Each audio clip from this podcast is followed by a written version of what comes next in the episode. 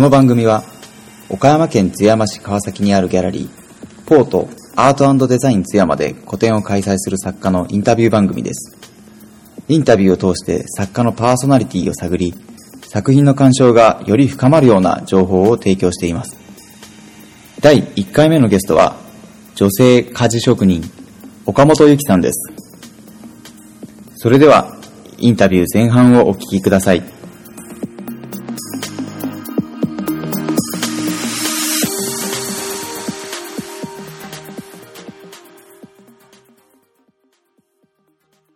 そうですね、はい。プロフィールの中で、はい。えー広島のカフェでその出会ったシャンデリアに、はい。はい。まあ、一目惚れをして、で、えー作家の道に行かれたっていうことなんですけど、それまではあの証券会社で働いはいかれてたっていうことで、まあ、これもいろんな方に聞かれてることかもしれませんけど、きまあ、いきなりその職人になるっていうところで何かこう不不安なこととかその辺の葛藤っていうのはどういうふうなこと？全く不安とかはなかったし、葛藤もなかったですね。そうだったんですかあの、はい不安、まだ若かったんで、はい不安はもうないですよね。で、葛藤もないですよね。やりたかったから。もういきなり「えいえいや」っていう感じーです然。あの、基本的に、はいあのー証券会社の営業は向いてるわけじゃないなっていうのはすごく 4, 4年弱やってたんですけど、はい。その時にものづくりで食べていきたいっていうのはもう頭にあったんですよ。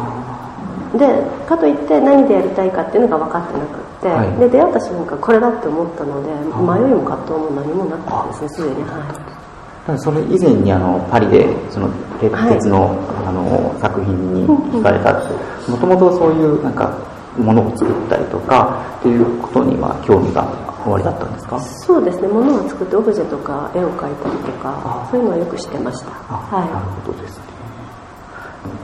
ブログを見させていただいた時に、結構そのきメンタル的なところが、ネガティブなところから、そのポジティブに変わったりはい。っていう風なところを、はい。あの書かれてたんですけどその当時はやっぱポジティブな部分が大きかったっていうことなんですか？結構無鉄砲でポジティブとかいうよりは。あ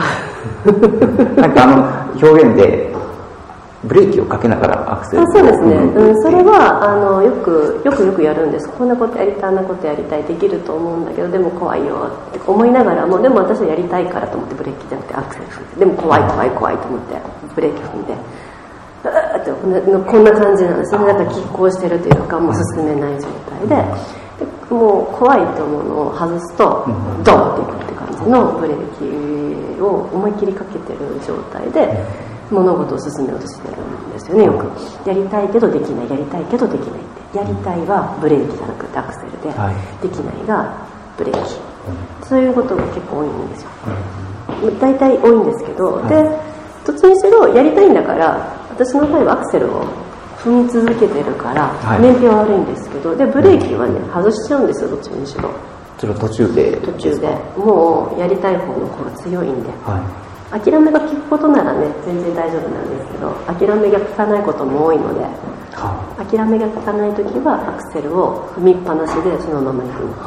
く。諦めが効かないっていうのは。よく諦めだって大体皆さん諦めるんじゃないかなと思うんですあやりたいこととかを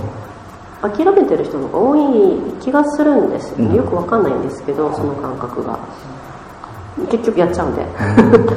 やっぱりやらなくて後悔することは結構あるんですよ。あるんですでもそれを覚えてるので、はやっぱりやろうっていうふうになったりとか。でやりたいんだから、はい。怖がっててもやるんですよ。なので結局、うん見切り発車が多いかなっていう感じですかね。割と無鉄砲やりたいって思ってやっちゃうんです。だから普通の人は怖がって結局やらない人の方が多いんだと思うんですよね、やりたいけどでもでもでもが多くって。はい。でもでもも多いんですけど、うん。結局やりたいからやりたい方が勝ってやっちゃうんです、なる ちょっとちょっとちょっと違うかもしれないですねその感覚がほどうん。なんかそのと途中途中でこうあのご自身がネガティブになってるなっていうのネガティブをあのはなんていうんですかねこうさ自己認識されて、はい。はい。それをこうまた切り替えられてるなっていうのをはい。ブログで拝見した時に感じたんですけど、はい。そのあたりその波っていうのはやっぱりご自身で感じたりする？ね。すごいあるんですよ。ネガティブなんか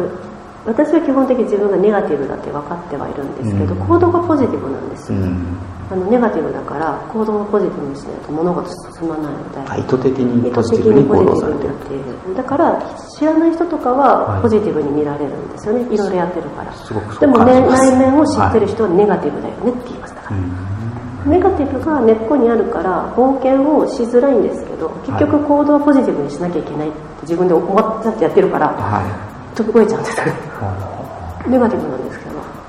でうちの師匠からするとお前はネガティブじゃないって言われます。すごいその辺が面白いそうでですよね。すね、うん、でも行動に対してはポジティブだとだいぶ思います。あのでもやっぱり結局ネガティブでずっといられないんですよ。うん。だから結局はポジティブに転換できるんですけど考え事の癖がネガティブなんです。癖癖です。思考が全部。そしたらまあその、えっと職人になって、まあ、なったことに対してはもう当然後悔はない。全くないです、と途中でなんかその大変だった時期も当然あったと思うんですけど、日々大変なんですけどあのやっぱりうんと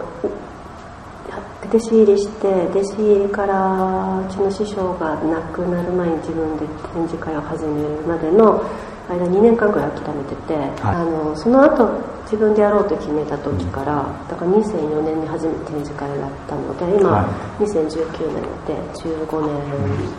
自分でやり始めて15年目になるんですけどその時ってやっぱりあの波がありすぎてすごいもう普通の人だともうやめてるだろうなっていうのが何回も来てるんですよねその職人から？職人からっていうか、まあ、自分で独立して始めて、はあはあ。うん、辞めるもう辞めなければ続かないような状態っていうのは多分局局面としてすごくあるんです何回もなんだけれども辞めなかったんですよね。諦めるっていうかそれなんか辞める選択肢を考えてなかったっていうかっていうのはあります。辞める選択肢がない。考えてなかったですないですね。あんまりないから考えてないですね、は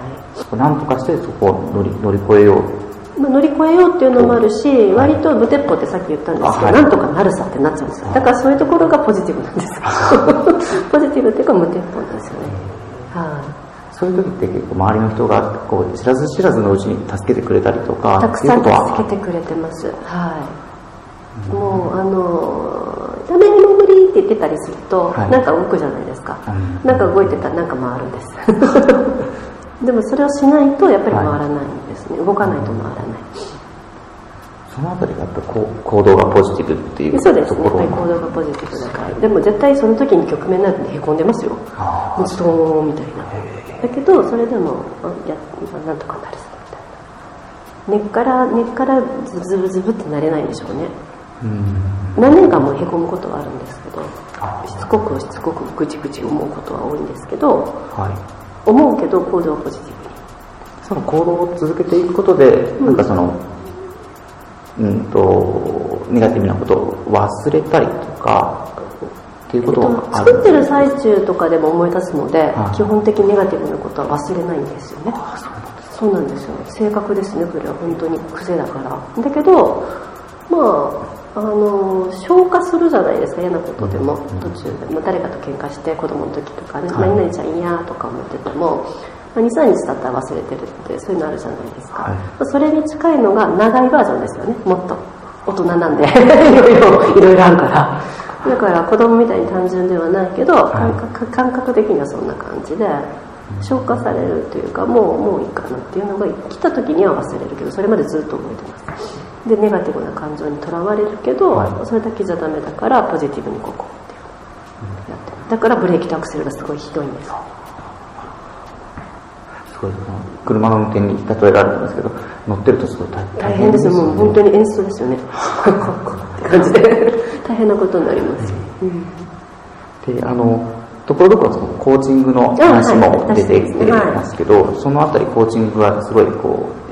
うご自身に合ってるというかそうですね、感覚はある。だからやっぱりコーチングを学んでるのは、はい。あのコーチの先生岸さんって言うんですけど、はい。コーチのコーチコーチがねその方の教え方がやっぱり合ってるんだと思うんですよね。学ぶ方なのでされる方じゃなくって。はだからこういう思考の癖があるとか、まあ、それは一般的にこういうものででコーチコーチングはこういうふうに考えるとでそれを当てはめていくとへえっていうことがすごく多くて。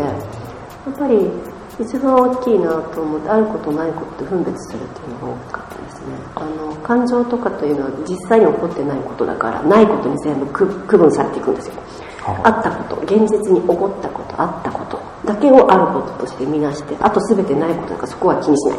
ああなるほど。感情が全部ないことだからそれにだからとらわれないっていうことですか。ということを言われるんですけどそしたらその時に悩んでたことは全部感情なんで全部ないことじゃんって言うんですけどでも落ち着くとあこれないことだよねって分かるんですよ。なんかそういうの分別をし始めたらちょっと楽になりますね。これって悩んでるけどあることないことだとないことだよねみたいな。面白いです。それをちゃんと学べば、はい。ちゃんとこれはもう簡単に言ってることなのでへっってか思うかもしれないですけどこれね学ぶとねなるほどって思うんですよ。それがその作品にこうは影響を及ぼしたりとか。コーチングがなんか作品に思い起こすっていうのはあんまりないとは思うんです今のところは。でそれがコーチングを学んだのは内面的ななんかいろいろな葛藤っていうよりも、はあの人間関係だとかそういうのでちょっと悩み事があって、まあ、悩み事があるとずっとずっと引きずるタイプなのででそれを克服する方がいいんじゃないのっていうことで学んだんですけどでもちろんコーチングってそれ人間関係だけじゃなくて仕事のこととか愛情のこととかお金のこととかも学ぶのでいはい。でそれで、えー、とその時に本当に1年半か、えっとね、半年5ヶ月で 1, 1, つのクラスなんですよ。ではい。3クールあって1つ3回あって1クールが終わるんですね。だから1年半ぐらい。やるとやっぱりその時にすごい悩んでたこととかは割ともう良くなどうでもよくなるんですね。あ違うなって思って。で人間関係とかのかんそういうコミュニケーションのこととかでとか思ってたこととかはもうなんとなくそれで学んだから同じことを学ん同じことを学ぶんですよもう一回やるとしても。同じことを学んでも今度は自分が仕事に向き合うための内容として受け止め始めるから。あだからそうです感じ方が違ってくる感じ方が、うん、捉え方と感じ方が全然変わってきますね。面白いと思います。すごいなんかねなんかね友人に「ゆきさんはアーティストなのになんでコーチングを学ぶの?」って言われた時に「いやー学ばんとね」やっぱりこう精神状態を安定安定しないんですよね。やっぱり不安定だし、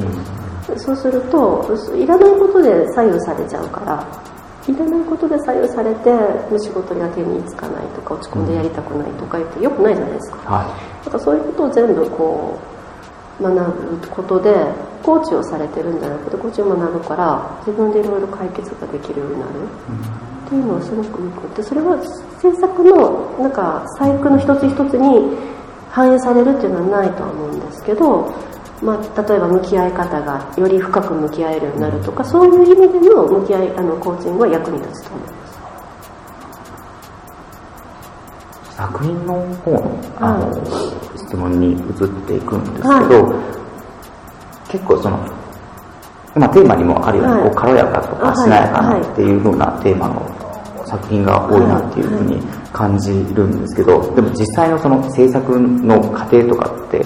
かなりこうハードな感じがするんですイメージ的、はい。イメージ的にというかその想像ですけど、そのあたりを例えばその作品がすごい軽やかに見えるけど実は裏でそのハードなことをしてるっていうのはあのちょっとでもこう分かってもらいたい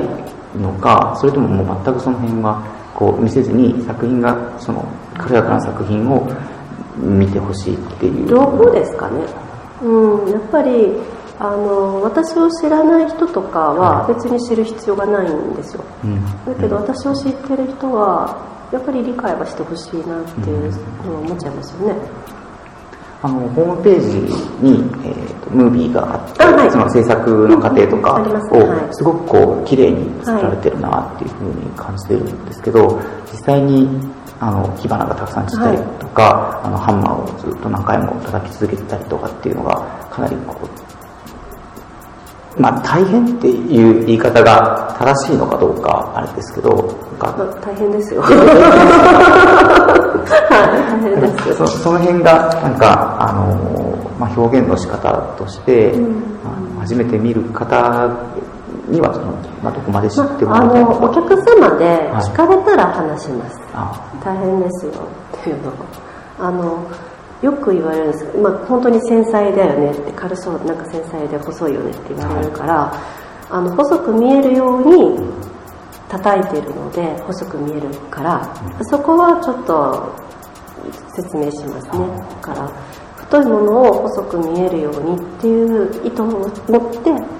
作品作りをしてるので細く見えるだけであって。必ずしも細いものを使ってるわけ全部がね。ここにある細い作品の割割と軽やかな細いものもあるんですけど実は結構ごついものとかを繊細に見せるように叩いてたりするのでそれはそれの作品の目の前でそういうに言われるとしたら説明はします。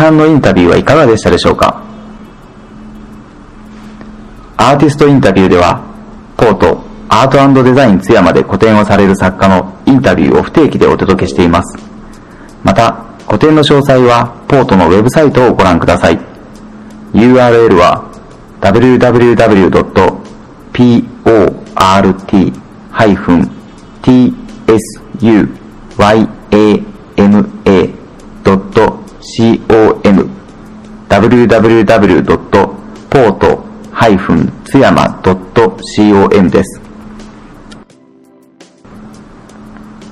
それでは後半もぜひお聞きください。